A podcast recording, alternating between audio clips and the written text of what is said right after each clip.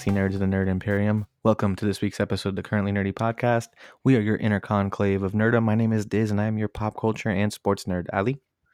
I am Ali, your classic nerd. And I'm VM comic nerd. Yo, so there's two things I want to bring up.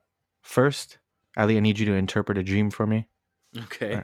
Right. I last night when I was dreaming, I I dreamt that I got a uh, an, a Tony Stark Iron Man tattoo as he was snapping his fingers doing the gauntlet, and Yeah. like while I was getting the tattoo, I was crying emotional tears for Tony Stark. Hmm. So what does that dream mean? Does that mean I'm sexually attracted to Iron Man? It means, like most things in your life, you make hasty decisions that you eventually regret. Oh, wait, what the? Hey, for, just fortune cooked to your ass. The fuck? That's a good one. Someone write that down quickly. Yeah, yeah. like There should- I, to be honest life. with you, I once considered making a line of Ali Alomi fortune cookies where they're like they they include fortunes that are like less than positive. You know, like fortune cookies, like most of it's like really positive. no one walks away with a fortune cookie upset, right? Like that's the that's the brand. Is like no one's unhappy with fortune cookies. I mean, I They, am. they leave a they leave a pleasant taste in your mouth. You eat as many I as mean, you can. You know, they're Uh, not that good, but Shut up. Shut the Yeah. up. Uh, and they give you a pleasant fortune, right? Everyone loves Yeah. fortune cookies. But I thought, what a brand it would be if it was like fortune cookies that like called you out on your shit. Just like mean fortune cookies. Like, not like, necessarily uh, mean, not, not like, like, misfortune cookies. not like misfortune cookies. Like that's just too far. But I mean like like keeping it real fortune cookies. Like you shouldn't spend money on this Chinese food. Lord knows you Mhm. couldn't use the you don't need the extra pound. Something like that. Yeah, yeah. Or y- your blood pressure is already too high. Put that one in there. just keeping it real, right? Just right down there. Like your dreams lead you to success. Too bad the success is as fe- fleeting as your dreams. You know, something Oh, along those lines. Wow. Yeah. You know, I, if it were up to me, I would. uh And you know, it'd only be right a couple of times, but I want to put in in a for one of these fortune cookies. This is exactly the reason why your husband left you, Carol. Right?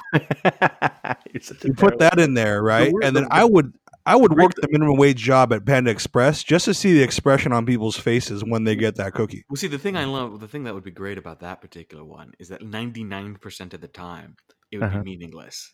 Yeah. You know, like they just be like, okay, what?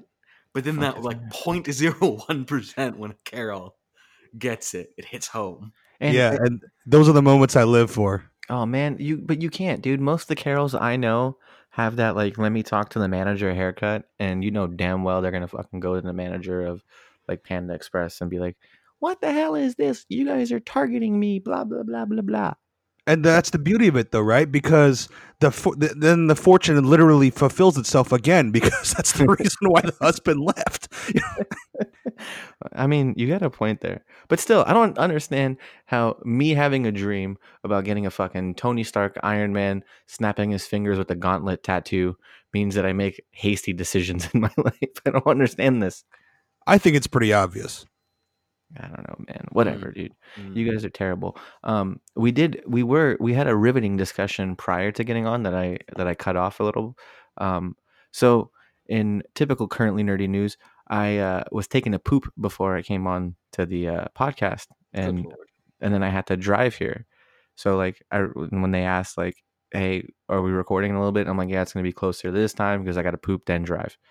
And then uh, Ali was saying that, or no, V said, "If only you could do both at the same time." And then we were we were talking about self-driving cars with toilets in them, and which turned out to be a conversation on self-driving cars and why of all the people on our podcast who didn't trust them, why V didn't trust the technology for self-driving Mhm. cars. I, I mean, I don't understand how anyone could trust a self-driving you, car. you weren't sure. You didn't know that they were actually out on the street already. yeah, I didn't know there was actual. I thought they were just in the testing phase of that shit. Well, most of it Tesla is in the testing phase, and there's still a lot to be developed. But Tesla's put the Tesla car, whatever the, the Tesla, whatever it's called, right? That car, it has a self-driving feature, but apparently it's like it only really works on the freeways, and you got to be careful. You got to put your hand still on it. Mhm. Uh, but like it, got, the bunch, it went viral a few times in this past year because uh, people were like filming people going falling asleep at the wheel and doing other stuff. The one guy that filmed the the person who was asleep, the guy who wasn't asleep, he said he was leaning back, just relaxing. Oh yeah. But but in general, like it, it's gone a bit viral. But you know, it is a technology that is. We'll see. You know, like it's still developing, but of all the technological developments, it's the one I actually am like, yeah, bring it on. That's because you're lazy. Yeah, well, not I'm not lazy. I'm lazy when it comes to driving. Well, Okay, you're lazy There's when it comes to a lot of things. Okay, if you could never bring your groceries in from your car into your house, and like you just had like a magic button that could do it, you would do it. You would wait for V and I to come over to record the podcast to bring your water up from your car. You That's lazy. true. I fuck. did. I did. Look, here's the thing. I believe that any type of automation that keeps me from exerting myself, I'm for. like Mhm. I, I'm a big believer in like self-driving cars. I like the idea that your groceries will be, you know, this is why I like things being delivered right to me, right? Uh, anything that can like like if it makes that stuff easier, I'm all for it. Anything that involves information gathering, I'm Uh-huh. not okay with. That's what makes me Uh-huh. uncomfortable. Information gathering, surveillance, robots. So like if someone's like, "Oh, we've got this robot that'll carry your bags," I'm like, "No, I don't trust it." Right? but if it's like a button I push and it like it's on a conveyor belt, yeah, all for it, right? okay. Or So like, you're you're an automation from like the 50s. yeah, I like I'm like a steampunk automation. You know, like like I like it to be automated, but within reason. Like if It's it be goes, pow- powered by too- steam. yeah, if it's too futuristic, if it involves like that, it could possibly make decisions. Then I'm not okay. Oh, so you're not a, you're not a fan of that giant spider that uh, was in Wild Wild West from uh, yeah, I don't. V's- I don't. I don't like. Shut up. I don't like. The, first of all, it reminds me too much of slavery. The idea Okay. of having robots that can think for themselves. You know what I mean? Because Yeah, then you're yeah. like, okay, does it have a consciousness? Does it have a free will? I'm not okay with that. I don't want to deal with the fucking ethical crisis because I want something to bring my groceries in. Right? You had no problem Not- with us bringing your groceries in. That's not an ethical crisis, right? You're you're, you're indentured servants. wow, wow, so like I'm I'm uncomfortable with any type rich of bastard. robotic consciousness, AI surveillance, but everything else, I'm all for. In fact, I'm actually frustrated the technology hasn't gone far enough in certain instances. Sometimes I see shit in Japan. Like I love the fact that you could just put all your groceries on this thing on in Japan and it like it bags them for you. But Like I peop- love that. That's a great, great. No, but uh, that, you're taking away jobs from people, right? Because there's people who are actual baggers at the grocery store. That was my first job ever at like 14 years old. I bagged groceries. There's th- th- let's- No, but of it's all, not just teenagers. id- uh, here's the thing, the automation kids thing- with special needs or the adults with special needs. Here's the They do the there's a million other jobs at the groceries that will uh, immediately benefit from those people. Here's the thing: the theory is that if we increase automation, right, that they will take jobs from ordinary workers. And I think that that's in certain instances that can be true, and we should be careful of it, right? We saw it in the case of factories, right? Mm-hmm. Factories now produce cars rather than individuals. But I also believe there's a there's a really great article about this that indicates that this, some of those fears are overblown. That yes, automation can affect certain fields, and it should be regulated, and people should be very careful about it and you know watch it very closely.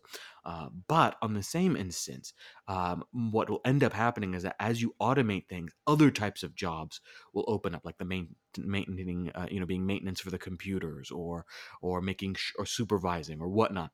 So I'm a big believer in automated bagging. I'm not hundred percent behind self checkout. Okay. See, the self checkout makes me a little uncomfortable because that it does look like it's removing workers, right? You have one mm-hmm. person that watches that thing, five of those things, six of those things, or whatnot. That to me, I'm like, all right, that's a problem, right? Yeah. But other forms of automation, I'm okay with, right?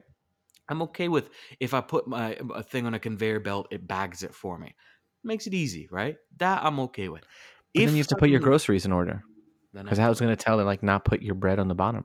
Well, here's the thing: the the way the machine works, as far as I w- I'm un- understanding it now, I don't live in Japan, so I could be 100 percent wrong with this. Anyone Mhm. who's from Japan, tell us. Is that it actually senses? So the way it works is the entire grocery store is automated. It senses Ah. what you take off of the shelf Mm-hmm. that you place into your carriage or whatnot. You put the carriage onto the conveyor belt. It while you're paying, it knows how to automatically wrap those things up in a way that doesn't damage anything or whatnot. Oh, that's ergonomical. But I Apparently, I but here's the thing. properly? here's here's the the issue with it if it knows that you're taking that shit, that means there's some level of surveillance or tracking going on. Yeah, I mean that's how Uh, ads right. work on the internet now. Like, the things that you buy, you're gonna find. It's like when when I buy something off of Amazon or whatever, you know, I will automatically get ads for either accessories or something along those lines. Um, you know, for the at least for the next week or so. You Mhm. should be the most comfortable things. out of all of us with technology, Diz. I mean, your I job feel- relies on it. I no, I do feel the most comfortable with technology. I'm not against technology, but things that I am against are like, um, you know, automated baggers because I feel like uh, that was one of my first. That was my first job as a bagger, right? Automated self checkouts. I'm not, I'm not a fan of those because I was I've worked as a cashier before. Um, things that that take away from like workers is what I'm annoyed with. But Things that the make tech, the the tech industry is going to do that. The tech industry is going to take away jobs. Yeah, right? but now the- their argument is that they're creating other jobs, right? That's their claim. Uh, there's some evidence for it. I don't think it's hundred percent on board. I think it's pretty clear that a lot of jobs will get lost in the in the kind of transition. Yeah, But that you know, they're not considering that. They're not thinking about like, oh, what was the human cost going to be? yeah. But I mean, how many maintenance people are you really gonna need to maintain a whole store's worth of Right. of right? Well, like, grocery stores here have robots already. I don't know. Yeah. They don't have. Surprisingly, they don't have them in SoCal. Well, no. Okay, so look here. Here's um at at my the company that I work for, right? Yeah. Um, we have one IT guy for the whole district, right? Yeah. And he literally deals with everything, whether it's like the cash registers, whether it's the computers, whatever it is. He's the one guy that is in control of that. Whereas before, we had people who worked that who did just inventory stuff. We had people that did uh, stuff for the, the cash register and stuff. So like we automated all this other shit, and we just have one person doing the job that like three or four other people were doing. And in the company's mind, it was like, well, we were paying too much for the service because we were paying the, three I people. mean, that, that's the that's the marketing of the of it, right? It's like Yeah. the tech people who do this market it as you're going to save costs, right? Mhm. You- You're not going to pay that much for workers. You're not paying for health benefits. You're not paying for whatnot, and that's the problem. That's the real question. The Marxist in me is uncomfortable with the loss of jobs. The uh, technophobe in me is uncomfortable with what technology is capable of. The Foucauldian in me is worried that all of this stuff is leading to a massive surveillance state. So it's like on three separate levels. I'm like, I'm not so sure about this. yeah, but it the can- the elite part of you is like, oh man, I really don't want to get out of bed. but the uh, the Ali part of me is going. Any form of convenience is fantastic. There's a robot here at the grocery store that I saw. It's like a little. I don't know what it looks like. It looks like a, a giant dildo. Is the only way I can describe it. Oh, what the A fuck? It's like a big giant phallic looking thing. Are you sure you were at the market? I'm 100. Was that the okay? And it just kind of it kind of moves around the aisles. It sort of sweeps and uh, maintains things, and it just it just bu- buzzes. It's this big thing. Like it looks like a okay. It looks like a tower, really, like a moving tower, and it moves from like aisle to aisle. And they put Is it like- googly, they put googly eyes on it. it's this. It's the same thing that they have at like hotels and shit. No. I think some hotels have it now too. Yeah, where it's just I've- like it I've brings your only- shit. I haven't seen it at SoCal, the grocery stores, but I do see them here. I was tempted to knock it over. Hmm. Oh, oh, well, see, no, that's how the Matrix starts, though. Yeah, stop. So you with start, you start, abu- you start abusing the machines, and they're going to start fighting back because they're going to that- become sentient. Well, that's the thing is like there's a whole like on the internet they keep showing like these various like trial videos like oh look what's coming up. So they showed the cop one right the robot cop that pulls you over for speeding, Oh, great. robot cop that maintains parks, Isn't no to shoot black people? and then that's that's really fucked up. Then uh, there's another one that's delivery. So like you order food and it looks like a little like a four wheel like almost like remote controlled car thingy, Yeah. but a little bit bigger with heated uh, oven in it, and Uh-huh. it brings your food right to you. You type in your code and you can take your food out. Yeah. And and people are always like, if I see that thing, I'm going to throw it into the lake. If I see it, I'm to beat the shit out of it. Well, it turns out that they've been like using it in certain like business centers and stuff. Uh huh. Well, the funny thing is that they're actually not automated. They're remote controlled and they've been outsourced to like people in El Salvador. Uh huh. So there's like some poor guy in El Salvador who's sitting there driving these things remotely, bringing a bunch of rich people their fucking food. Oh, See, that's even worse, though. Isn't See, that's how worse? that's how super villains start because now he's going to have his f- controlled army, uh, army of robots fighting against the rich because they abused all of his, you know, all of his uh, his poor minions this whole time. And the next thing you know, you know, like some dude with a bunch of emotional problems because you know he's been getting fucked over by the rich this whole time in another continent is going to start taking over the world. I'm telling you, shit. this is this is a recipe for disaster. I am I'm not hundred percent for the advancements in AI. I'm okay with certain automations, self-driving Mhm. cars, right? Self-driving cars, or I want I want the drone that flies you places. Give me that. Like you just get into like a just little get- helicopter I wanna type order thing. my I want to order one of those things, get in that fucking helicopter, and get to the airport or get to wherever I'm going really quickly. I like that. It's, I like it even more if you can create it as some sort of like mass transport. Like that'd be awesome, right? All for that, right? That type of stuff, I'm 100% behind. My Mhm. biggest concern is that what we're dealing with here is the kind of d- bifurcation of the word progress. Uh-huh. So what it how people define progress varies. In the early 19th and 20th century, progress in particular was rooted in mechanization, right? Uh-huh. Industrialization, the rise of machines, the rise of technology, and the rise of efficiency was all seen as uh, the key to modernity and progress. Uh-huh. All sorts of debates about this. We could talk about it globally, right? But that the Yeah. 20th century in particular then introduced the idea that progress wasn't just about human innovation, right? Like what the sciences and technology can provide, but also about rights. And that's the What do you mean by that? that's the core of liberalism that that progress means more and more equal rights.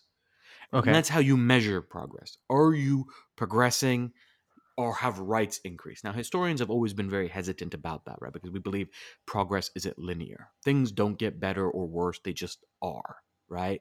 Sometimes they move backwards, sometimes they move sideways, sometimes it's contradictory. That's just the way it is, right? Uh-huh. So we note that. The problem is that both of these things are still markers of progress. In other words, while we go, yeah, we want more rights, we want more equality, we want more whatever, we also are going, progress means we need newer, newer technological advancements.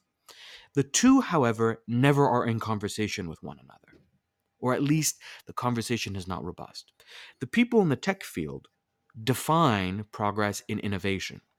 And so long as they do so in that way, then they're not asking the question of if I make this thing, what is the human cost? Does it take someone's right to a livelihood? Does it take someone's rights away? So Amazon isn't asking the question of how its fucking massive surveillance apparatus is going to be used by ICE. In fact, it markets it to ICE and sells it to ICE. Right? Mhm. But in in Amazon's language, there's no issue there because it's making progress. Right? You see what you following me here? Because Mhm. it's using the language of technological progress, so long as it's innovating, they're not worried about the liberal ethical considerations of it. And so long as there's a divide, a bifurcation between the word progress, we're going to continue to run into these massive ethical dilemmas because you're not going to have, you're going to have scientists and innovators and entrepreneurs and all these people who go, "Hmm, should I or should I not do this thing? Should I create an app called Bodega that's going to basically put all bodegas out of business in New York City?" That's not what they're asking. They're saying, Mhm. I'm just going to make this thing easier, more Yeah. efficient. That's a sign of progress. The old bodega, that's 20th century. We're in the 21st century. As long as these two conversations are separate and they're not intertwined with one another, we're going to continue to run into these fucking problems. And I don't want the AI conversation to happen while this stuff is uh, bifurcated in this way as separate streams. Hmm. Man, you say a lot of stuff on this podcast with because like I know I'm afraid of saying certain things on here Yeah. because like I'm afraid it might like have like repercussions. Are you afraid you might have repercussions saying some of this shit? Like you being anti technology and all What, like someday I'm going to get like what the, the robots are going to come for me? Is that the, what you're asking? yeah, right? Like one day you're gonna pay for what you said on this Because podcast. I've been like because I was the uh, robot skeptic, is what you're trying to say. yeah. I think so some fucking the reality AI is gonna come after you. I have come to the conclusion, I have come to accept, I should say, that if AI were to begin to rule the world, I'd become a rebel. Like so what you would just start your own fucking clan would- attacking I the would- fucking I robots? wouldn't. I'm like I'm not claiming to go into terrorism, all right? This as, as you're implying, but I would say that I'd become like the opposition party, and I'm okay. Ah, I'm resigned to that. I'm okay to be the person that goes, "Slow down, something is not Hmm. right here," because I, for one, took the Matrix seriously, Mhm. right? Okay, you're our Morpheus. I mean, you're bald. I am. I like uh, dreams. You're, you're you're wise. Sometimes I do kung Yeah. fu. Yeah, you did kung fu. I did kung fu, and I will. You wear random glasses, I do wear random glasses, but his glasses are, are sunglasses, not not, not but they're like weird looking. they're weird looking. And I would say I would love that leather trench coat. Yeah, I could see you pulling it off. I'd totally do it. If it wasn't the fact Yeah, that the yeah. fucking Columbine kids ruined it for the rest of us. Yeah, I mean, look, I'm just saying there's consequences and repercussions for saying shit on podcasts. Yes. And um, I mean, I, I was hearing a story about a V. I think you were talking about it earlier uh, with that dude from SNL.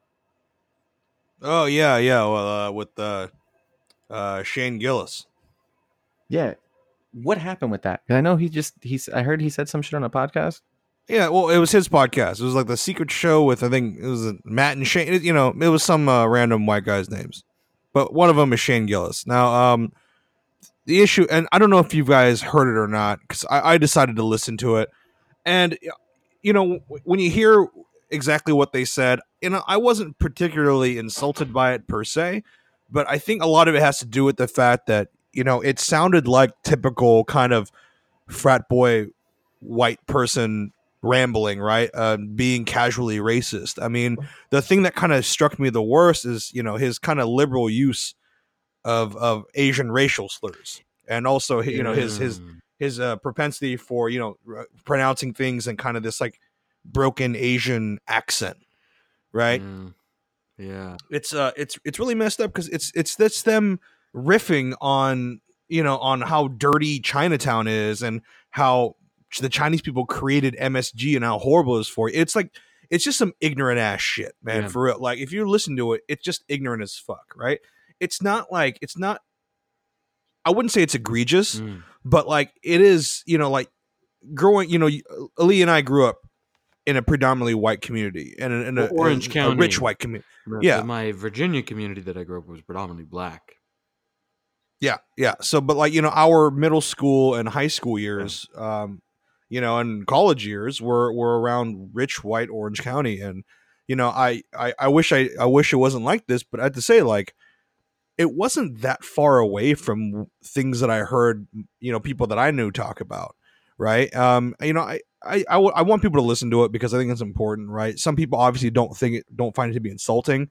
I consider it to be kind of offensive for some people, but you know, it, I it, it's kind of shitty, but like, you know, the reality is like uh, Shane Gillis had just gotten on to SNL, right? He had just gotten hired on SNL with two other comics, one of them being an openly gay Asian man. Um, you know, and this whole controversy overshadowed, you know, that that part of Mhm. of the hiring, and you know, it kind. I think it, you know, in its own weird way, it like erased the another Asian experience just by the nature of what it did Right. right so it's just it's so fucked up and like you know he he talks about how he's you know he's a comic that that kind of tries to break boundaries or whatever else but like there was nothing about breaking boundaries doesn't mean that you go on rants about about you know uh asian people and about their chinese food and about msg and about all that other crap uh, you know there's nothing there's nothing groundbreaking about that in Mm. fact like in fact it's it is the it is the oldest hat in the you know it's just Yeah. It's old hat. It's fucked. You know, people think that they're being controversial by saying a bunch of shitty words, and you know, it ends up making you sound number one ignorant as shit. And it also, you know, it makes it just makes you look like crap. Mm. You know, um, I I don't know if you've heard it or not, Ali, but I feel like you know if if you heard it and you kind of listened to the way they talked, I think you could probably attest that there's people that we know that probably spoke that way. Maybe not that offensively, Right. but would run along those well, same his lines. defense, right? So like, it's not that he's making jokes because there's a thing between like racial jokes and being racist, right? Like Yeah. he's using Yeah, yeah. racial slurs, right? Let's be clear. I heard like when I listened to it, I'm like, he's not just cracking jokes about it, which can be problematic, but there's a way of kind of like jest jesting about stereotypes, right? There's that, Mhm. Yeah. and then there's there's the contrast with like actually using racial slurs, and that's the difference. Like he's actually using racial slurs, but his argument is is that you know I'm not actually racist. I tested this stuff out with my white audience, and they respond to this form of comedy. So his argument But is that that doesn't make it okay. exactly, His argument is like, well, people are responding to this, right?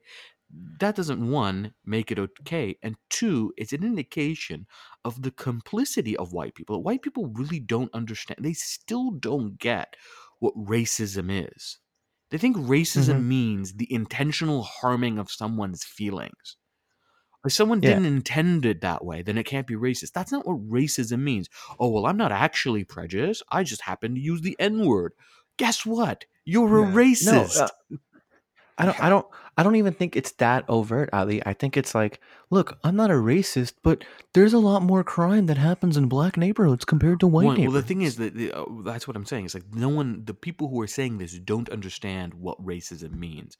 For them, Yeah, racism exactly. has become something that other people do, that bad people do, but they aren't bad, and therefore they can't be racist. It doesn't include any type of structural analysis. It doesn't include any kind particular understanding of of, of demographic prejudice, of unconscious bias, all those factors. None of that. There's no awareness of it. Take for this Shane guy as a prime example, right? Not only does this come into you know play during a time when they're hiring uh, an Asian cast member, but it comes into play because they're hiring one of their first Asian cast members in a long time, right? This is Yeah. NSL, S- SNL has been called out for this, right? And so this Yeah. is the issue. The issue is that there's no awareness of that. There's no acknowledgement of that. Instead, all the conversation is about Shane. All the conversation is about him. And there's people who go, "Oh, you know he's not racist, but look, you guys have gotten him fired." Look, I don't care if he personally hates Asian people or not. I can't read his heart or mind, but what I can do is interpret his words and actions. That's it. I'm not going to play the game of let's interpret, right, whether someone really meant to be racist or not. That's not my job. I don't care what your intentions are. The only thing I can do is tell by what you say and what you do, and his actions and his words indicate racism. Yeah, uh, but here's the thing, right? So like Norm Macdonald spoke out against like SNL for for firing him. There he's he tweeted at him. He's like, "Hey Shane, I'm so sorry. I can't even imagine how you feel. You know the work it takes to get to that show and then get it snatched away by some guy who does spoken word poetry.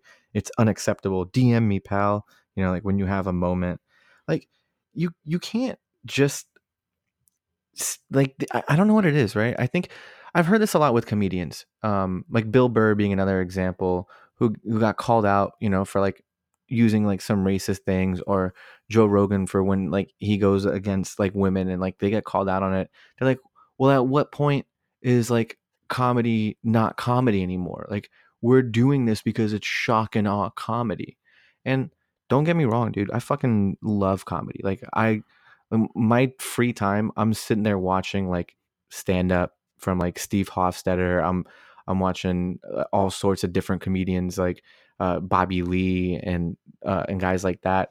So I I love stand up comedy, and I understand that there's some things that gets that said in stand up comedy that are a little harsh and like are a little uncomfortable for you to hear. But when you're like playing on tropes or you're making racist remarks, at what point does it, it is it not funny anymore, right? Like uh, that's I think the problem is these days. Do you think they could just say shit in the jest of comedy and they could just get away with it? And that's not how it works anymore. Well, the question isn't even about stereotypes because some, some st- you could play to stereotypes. The question is, are you contributing to harm? hmm That's the real question. Like people who often talk about this in terms of like sort of like PC culture, they forget that George Carlin was in, in was not in any way, shape, or form PC, but somehow he managed to be humorous without punching down at different racial groups. Yeah. His humor managed to call out uh, rapists, drug like you know uh, addicts, all sorts of groups, right? Uh, drug dealers, uh, the rapists, uh, murderers, put them all on an island. He managed to do that without saying, "Let's talk about black crime." Yeah. Right? Like he managed to do that without falling into racial stereotypes. He managed to talk about things like uh, government handouts or uh, the role of government without making about race. He managed to talk about things without making it about gender. And what I mean is like he did. It wasn't that he was colorblind, and it Mhm. certainly wasn't that he didn't understand sexism. It's that his humor was targeted at the powerful. His humor was targeted at being accessible to ordinary people without playing to ordinary people's prejudices. You know who I was shocked by? Sorry, go ahead. Uh, well, no, no, Uh, finish finish your statement and then I I'll, was just saying, if your comedy plays to people's prejudices, then what you're doing is not comedy, but a lowbrow form of exploitation that contributes to a culture of harm. and and so along those lines, someone I was shocked who actually was like for the suspension of uh, Shane Gillis was Rob Schneider, right? Because we know Rob Schneider has had very fucking problematic like things in the past. Like he played like an Asian Jewish uh, minister. I thought Rob Schneider tweeted out his support for No, he said there's a difference between exposing truths through free speech and just being ugly. It's not okay to say racist things under the guise of comedy. Just because you have a mic in your hand doesn't make the racist things you say any less racist. Hmm. Yeah, so surprised. surpri- he Who He's- was the other comedian? Because it was Norm, at Mac- Macdonald. Norm? Macdonald. No, I know, I know Norm Macdonald, but there's another one that I thought. people Well, I were like, mean, oh god, Schneider, I mean, his original tweet was he said he was sorry that he had the misfortune of being a cast member during this era of cultural unforgiveness where That's comedic thought, yeah. misfires are subject to the intolerable inquisition of those who never risked bombing on stage themselves. So he's Right. not, I don't, you know, like he's not completely, you know, like uh, this isn't completely a positive thing on his part. And remember, Schneider is, uh, you know, he's kind of nuts. You know, like his his implicit support of the Trump administration during the election was pretty bad. But like, you know, there was, I mean, that it was his original tweet, and I think he eventually had to elaborate on it as people were responding to that original one. Yeah, I, You I just saw his response to it. Okay, because like his original tweet was in support of Shane Gillis, you know, like, and then, you know, and and and you know, eventually he had to go into saying the difference between exposing truths through free speech and just being ugly, right? But that was after he had support he had supported Gillis about talking about how the culture is not forgiving of of the things that you've said. So it's you know he's not. It's just as problematic. Like it's not like it's not like he was uh, one of these guys to be was, that was completely you know above reproach here, you know, Mhm. because he had to, he started in a specific way and then he he had to backpedal a little bit eventually because I think people were starting to call him out a little bit on that. I mean, as they rightly should have, if, if that's what he originally said. You know, like and part, and part of the problem too is like that. I think there is a weird acceptance of anti-Asian uh, bigotry. There Yeah. right? So I absolutely there's is. like like if a guy, if a white comedian was dropping the N word, there would be less questioning. Yeah, there would still be some pockets of of, of white conservatives like, oh no, with the you know free speech, but in general, it would be universal. Like, hey, come on, right? yeah, But because he's dropping Asian racial, racial slurs, there's almost like a oh, well, it's free speech. There is a we talked about this with our on our Bruce Lee episode that there is Mm-hmm. a level among, in the entertainment industry and in the public discourse that there is an acceptable amount of bigotry towards Asians in particular. It's like oh, it's not that big a deal. Oh, it's not that bad, right? Like, yeah, so th- there's a problem here. That that also plays a role. That's also complicit in this right here. yeah. Yeah. No, like I've I've noticed that. Like I, I watch um I still watch Wild and Out every week. Right, I'm fucking stuck in the 2000s in the mid to late 2000s and watch Wild and Out. Um, I didn't even know that show was still on. yeah, it's still around, bro. It's on fucking VH1 now instead of uh, MTV2. But it's Oh, like they had um they had a YouTube uh creator by the name of uh what's his name Dumbfoundead on there recently right? Or no sorry RiceGum was on there. And um all the jokes that they were making towards RiceGum were about like how he eats dogs and cats and shit. And i'm just like Jesus Christ. i'm like dude like first off like you can't come up with something more creative than that. Because they that's the same fucking jokes they were using about Timothy DeLaGhetto five years ago you know like like come on.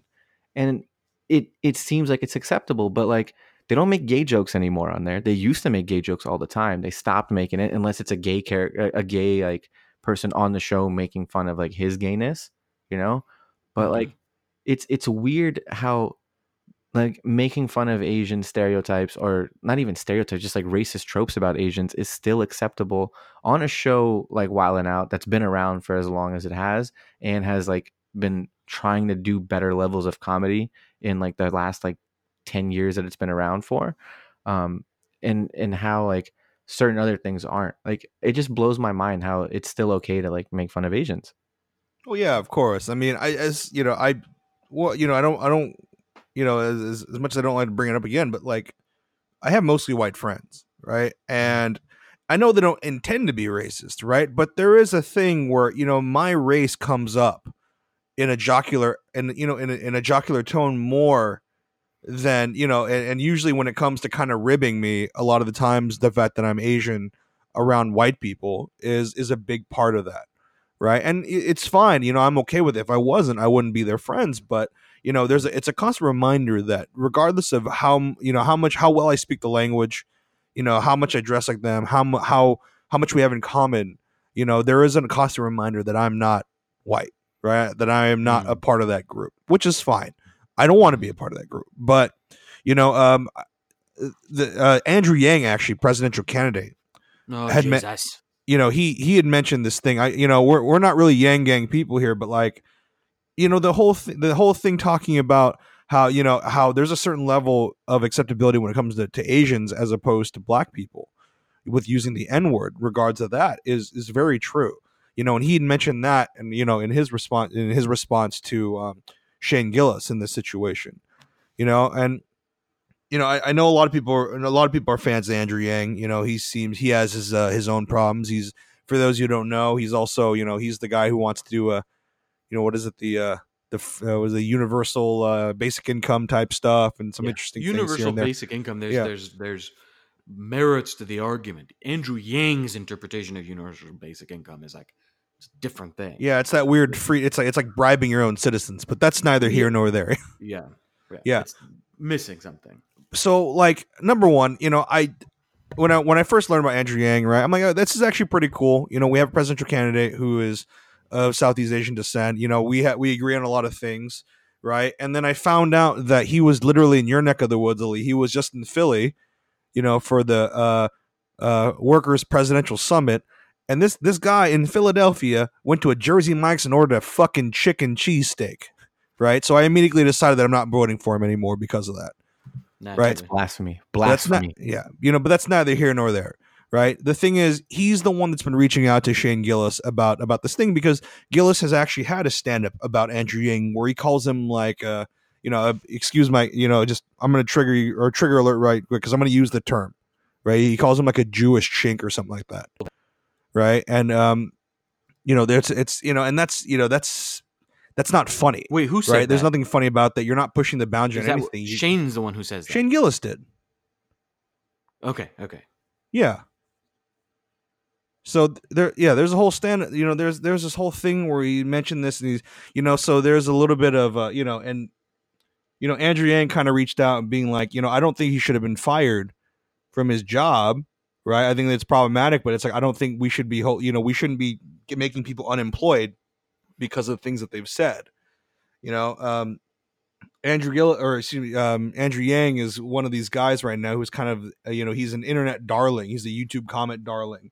You know, because a lot of people think that you know he's he sounds the most reasonable because he doesn't really want to put to task kind of the, that extreme language that Yeah. Shane Gillis was putting forth. You know, and I'm just interested to see what you guys think because you know I for the most part I understand not wanting to fire someone, you know, for the things that they said, but at the same time, Shane Gillis said this shit this secret podcasting, all this stuff, it's not like it happened 10 years ago, like with James Gunn. You know, this is shit that happened months ago. You know, this is very recent stuff. And the fact that someone's going to tell me that as an Asian American, I can't express my outrage over the things that he said, you know, because because he's going to lose his job, you know, it doesn't make sense to me. Well, he the problem is that Andrew Yang is he's weaponizing the in-group mentality. So he, he notes, for example, that that uh, you know the in-group amongst Asian American young Asian Americans, right, is to make self-deprecating jokes, right, and that's appropriate, right.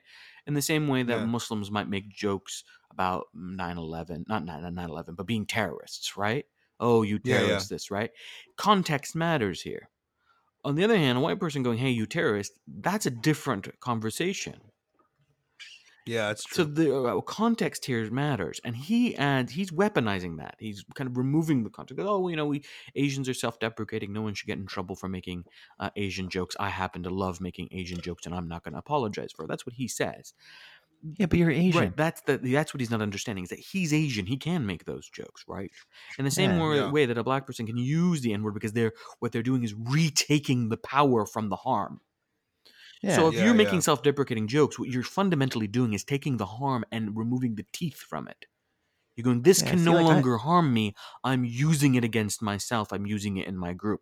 But an outsider who's using it is still using it to harm. And that's what he's not understanding. Now the problem here is is not I'm not sure if he doesn't understand. I'm wondering if he's pandering to his audience here Yeah, there is an there's a play dude. he's playing up the model minority role very well here because the people who really thought it was great that he responded in this way were all white dudes white Mm. Yeah, dudes who went and saw this and went ah look at how gracious he's being because it's always minorities that have to be gracious not white people who need to be aware or educated or informed Well, what he's trying issue. to do is he's, yeah. Well, he's trying to court the the Bernie Bros, right? Because Not like, the Bernie Bros. I don't think he's courting a different demographic. This is a common mistake: is that he's the Bernie Bros. No, he's the very online segment of kind of progressive but libertarian groups. The tech bros, in particular, are the people that are drawn to Andrew Yang. The Reddit people. he's from San Francisco Right. too. So the right? the uh, tech bros are really drawn to him. The Reddit people are really drawn to him. The people online who like some of his kind of liberal, progressive stances on social issues, but also are favorable towards what is fundamentally upholding the status quo. That's what Andrew Yang represents. We I talked earlier about uh, how his universal basic income doesn't really stand up, and that's because part of his approach to universal basic income is not the creation of class solidarity, workers uniting, right? Instead, it's I'm going to give you this amount so that you don't have class solidarity. Forget about class solidarity. Forget about forget about mobilization. Forget about organizing along class lines. Here's some money, right? And that's what we're seeing here. We're seeing the same thing in this particular issue is that he's not he's going oh you know you can make those type of jokes because we're self-deprecating. I'm self-deprecating. He is No. maintaining that same some status that exists while giving some veneer of being progressive and open-minded and enlightened. Oh look how enlightened i am. I'm willing to accept this guy who's using racial slurs against asians. Great. You've given the pa- the pass to a white guy. That's fantastic. But simultaneously you've stripped all context of what self-deprecating humor actually is how humor should be punching up not down and more importantly you are maintaining that it's okay to say jokes that are harmful because you think Well, it's, it's- okay Well, so it's it's um like where I grew up in in Northern Virginia, right? I I grew up in an area with a lot of uh, minorities and a lot of black people, right? And there was a few of us who weren't black who got the okay to say the n word from our black friends, right? Like we got the pass to say it, and uh, like I I think we did an episode on this on the Samawar Network podcast, like a year and a half, two years ago, where we we talked about the black card, where you where you got the pass to use the n word, and just because like your group of friends let you make those jokes or let you say like those words doesn't mean it's okay for you to say that Right. out in the past or just because you know like and, and i think that's what it kind of breaks down to right and i because i like i make jokes about middle eastern people all the Right. time right? I, i'm always making persian accents i do arabic accents i do indian accents because i'm from that area. I'll make those jokes at work and i'll look at my coworkers and be like i can say these things. You can't. If you say it i will slap you right? And they look at me like there's a diff- Sorry, there's a difference there, right? Because again, you're you're taking away the teeth of what are fundamentally harmful jokes. When someone uses that Mhm. accent against you, they're weaponizing it. They're otherizing you. They are uh, they're making you feel different. They're making you feel small. That's the purpose of those jokes. Whether it's the accent, whether Yeah. it's something about a stereotype, whether it's calling you a terrorist, etc. When you make those jokes, what you're doing is removing the hurt from them. You're removing the power Mm-hmm. Yeah. that it has over you. It's a way of Yeah, exactly. reclaiming, right? That's what people aren't understanding here, and this is the problem with Andrew Yang. His what his uh, you know approval does here is it gives free reign for all the people who don't want to be self-aware, who don't want to be self-critical, who refuse. And what, let's be clear, we're talking about white people, white elite people who are looking going or going. You know what? I don't want to admit that we have a problem with race. I don't want to admit that we're complicit in anti-Asian bigotry. I don't want to admit that we've allowed it to become acceptable. I don't want to admit that I want to say racist things without being called racist. They are mm. willing to say, Yeah. I don't want to do all that. But what I do want you to do is be gracious when I do all of this. When I make Yeah. anti racist, when I make uh, anti Asian racist remarks, when I use anti Asian uh, racial slurs, when I refuse to acknowledge that I'm racist, you should be gracious. And that's what Andrew Yang's conversation has allowed them to do. This was a great response. It was a fantastic, how gracious of him. What we don't need is grace. What we need is a Mhm. call to be self critical, to be self Yeah, call to action. That's what we need. And Andrew Yang fundamentally failed in that regard. No. And and you know what? I think that this whole Shane Gillis thing and him getting like the limelight is exactly what someone in his position wants. Like, yeah, he probably would have loved to have been on like Saturday Night Live, but you know damn well this motherfucker is gonna go make a killing at yeah, like he's going to rebrand himself against Yeah. the PC stuff. It's just, you know, it's a, I yeah, can it happening. exactly.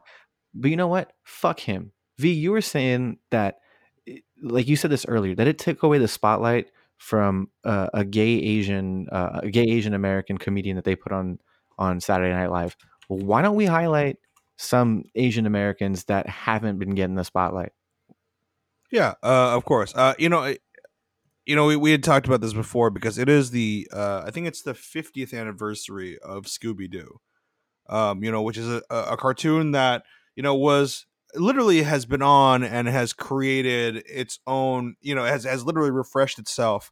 You know, since probably I mean for for 50 years, right? Um, it's it's crazy to think that there are new Scooby Doo cartoons coming out now right? Um, I I think that's one of those things where we, we kind of overlook uh, the impact that it kind of has, especially in our childhood. Um, the one thing that people don't realize, though, is that you know a lot of our favorite cartoons, a lot of our favorite things, were created, conceptualized, drawn um, by Asians and Asian Americans who very seldom get kind of the the nod until well after they're dead. And I think there's two people who I really wanted to highlight because because of Scooby Doo's anniversary, and also because um, one of my favorite comic creators now, Joshua Luna, kind of brought this up. Also, is the fact that it was it's okay for Disney and all of them to highlight their achievements well after they're gone, but they certainly didn't bother doing it while they were alive and how they when when they could have appreciated it,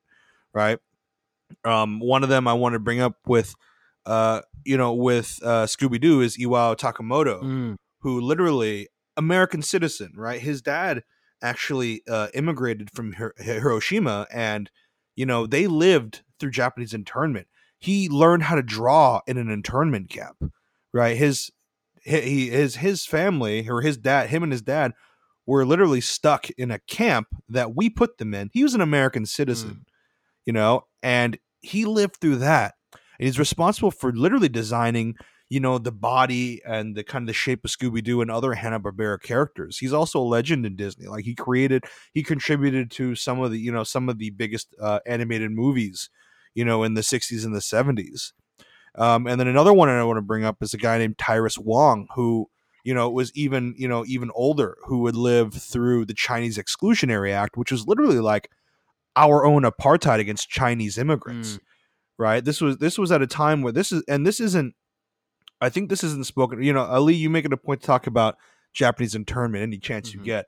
You know, um, I, I think I think people don't real. It's it's hard for people to con- to to realize this too. But like, you know, Black Americans or or stolen Africans, you know, weren't the only people who were broken by this system. Right, you know, you have you have the Native Americans who were broken by the American system. You had a lot of Asian communities that were also broken by the system, along with Black people, amongst other other races. You know uh, during the you know during the chinese exclusionary act it was it was a response to immigration.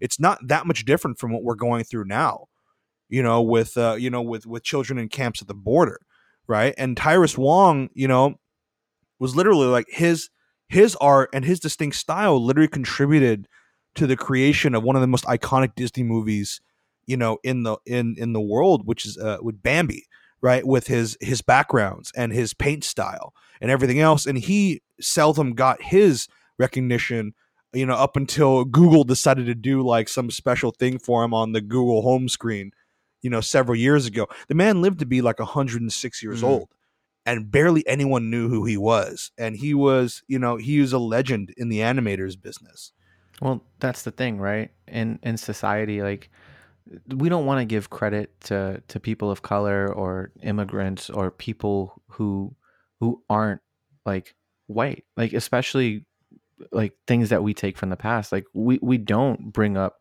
diverse voices in the entertainment industry. We don't bring up uh, diverse voices in in politics and stuff. Only like recently have we been like celebrating them, and that's because like there's a lot of young people now who who come from different Mm. backgrounds who want to see people like them on the screens who want to see people like them you know like doing good doing big things so that they could like reach out for that Right. stuff and you know like uh, that's all it is it's like we, we need to to reshape the the focus especially in a negative light like this and i think you know like you highlighting you know the people that you did was great because we're going to take this negative and spin it into a positive and that's what we need to do when negative things like this happen Right, spinning into a positive is good, but also confront the negativity. Like that's the thing that we want to Yeah. always walk away from this is like d- the the conversation about being magnanimous and gracious and whatnot is is uh, is designed to help people with a vested interest in you being gracious. Right, the people who will benefit from Yeah. you being gracious, and I think quite the opposite is true here. That we could be a little less gracious, that we could be a little bit more bluntly honest. Hey, that's fucking racist. I'm okay with it. I'd rather us be more honest as a society, call things out as being racist, than rather than treat the calling out of racism as a divisive topic itself. Because that's not divisive.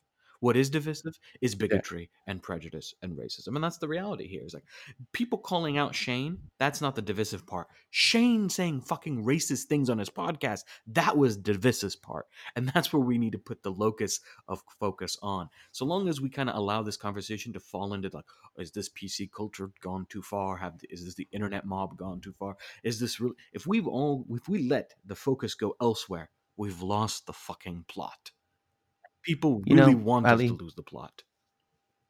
you know i agree with you 150% but god damn it stop saying words like a weirdo the word is divisive stop saying divisive renaissance Divisive is the perfectly, encyclopedia perfectly fine way of saying it. I don't know what your problem is. you know Just because you're an Divisive. unlettered, uncouth piece of shit, it's not my problem.